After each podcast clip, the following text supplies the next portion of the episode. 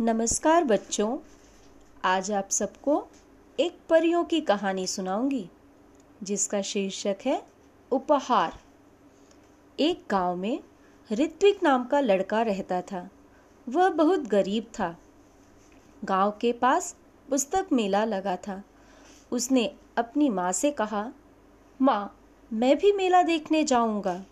उसकी माँ बोली, देखो बेटा, घर में कोई बड़ा नहीं है। तुम अकेले कैसे जाओगे इतनी दूर?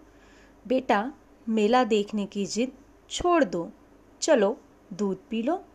अपनी बाकी बात सुनकर ऋत्विक उदास हो गया और एक पेड़ के नीचे जा बैठा।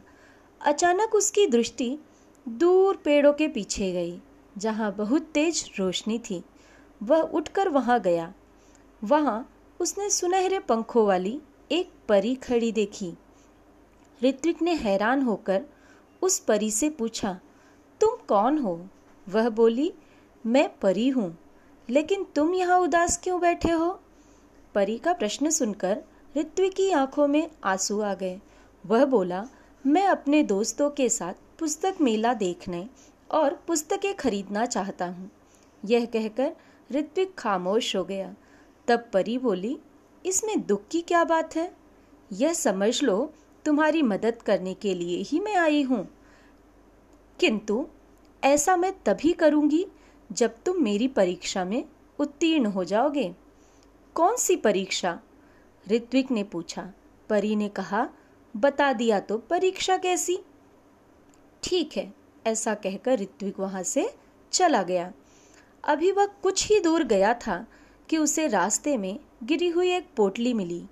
ऋत्विक को यह विश्वास हो गया कि लाल रंग की इस मखमली पोटली में कोई कीमती चीज़ होगी?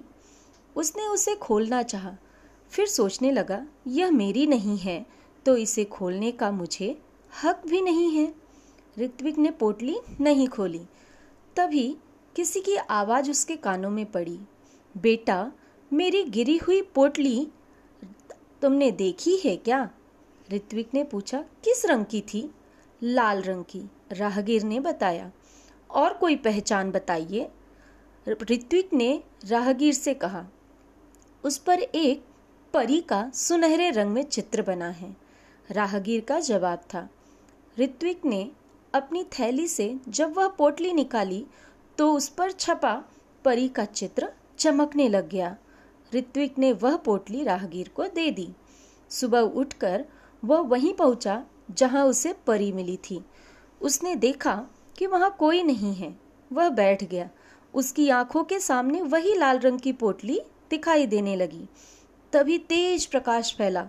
सामने परी खड़ी थी। परी के दोनों हाथ पीछे थे। परी ने पूछा, कैसे हो? ठीक हूँ, ऋत्विक ने जवाब दिया। तभी परी ने कहा, अपनी आँखें बंद करो, मैं तुम्हें इनाम दूँगी। ऋत्विक ने कहा, इनाम? तुम उत्तीर्ण हो गए हो। इसलिए परी बोली, परी की बात ऋत्विक के समझ में नहीं आ रही थी। उसने आँखें बंद कर ली। परी ने उसके दोनों हाथों में मखमली थैली पकड़ा दी।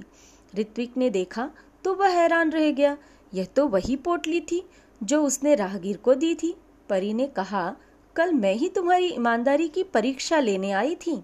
वह राहगीर मैं ही थी। इसलिए मैं तुम्हें यह इनाम दे रही हूँ। परी ने ऋत्विक को समझाया, ईमानदार व्यक्ति के जीवन में किसी भी वस्तु की कमी नहीं होती है। जाओ, अब तुम्हें मनचाही वस्तु मिलेगी। ऋत्विक के पास शब्द नहीं थे, जिनसे वह परी को धन्यवाद देता। थैंक यू नमस्कार बच्चों, आज आप सबको एक परियों की कहानी सुनाऊँगी, जिसका शीर्षक है उपहार। एक गाँव में ऋत्विक नाम का लड़का रहता था। वह बहुत गरीब था। गाँव के पास पुस्तक मेला लगा था। उसने अपनी माँ से कहा, माँ, मैं भी मेला देखने जाऊँगा। उसकी माँ बोली, देखो बेटा, घर में कोई बड़ा नहीं है। तुम अकेले कैसे जाओगे इतनी दूर? बेटा, मेला देखने की जिद छोड़ दो। चलो, दूध पी लो। अपनी बाकी बात सुनकर ऋत्विक उदास हो गया और एक पेड़ के नीचे जा बैठा। अचानक उसकी दृष्टि दूर पेड़ों के पीछे गई, जहाँ बहुत तेज रोशनी थी। वह उठकर वहाँ गया। वहाँ उसने सुनहरे पंखों वाली एक परी खड़ी देखी। ऋत्विक ने हैरान होकर उस परी से पूछा, तुम कौन हो? वह बोली, मैं परी हूँ, लेकिन तुम यहाँ उदास क्यों बैठे हो? परी का प्रश्न सुनकर ऋत्विक की आँखों में आँसू आ गए।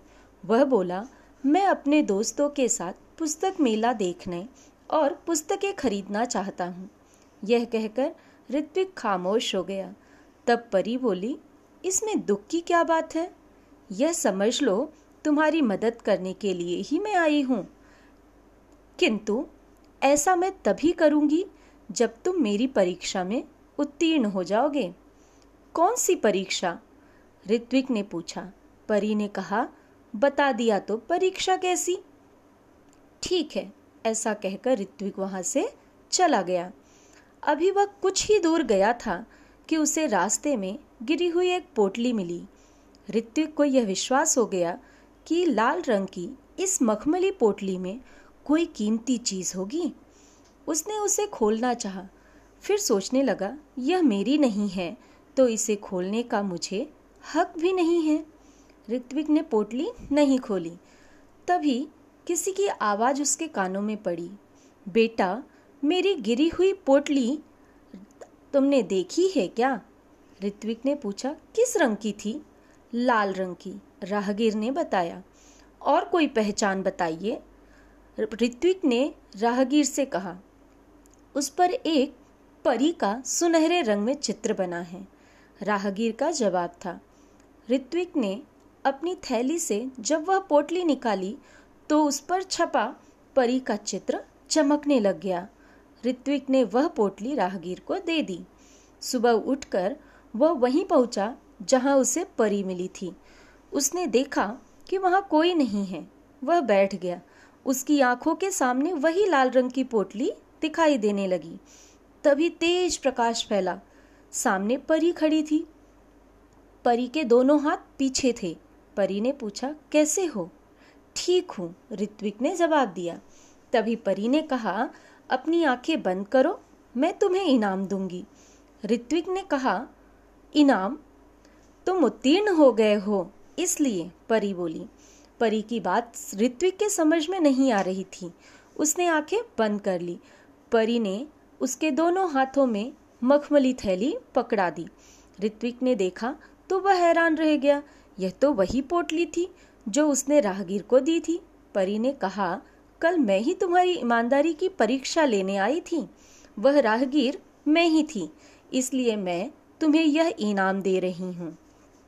परी ने ऋत्विक को समझाया, ईमानदार व्यक्ति के जीवन में किसी भी वस्तु की कमी नहीं होती है। जाओ, अब तुम्हें मनचाही वस्तु मिलेगी। ऋत्विक के पास शब्द नहीं थे। जिनसे वह परी को धन्यवाद देता। Thank you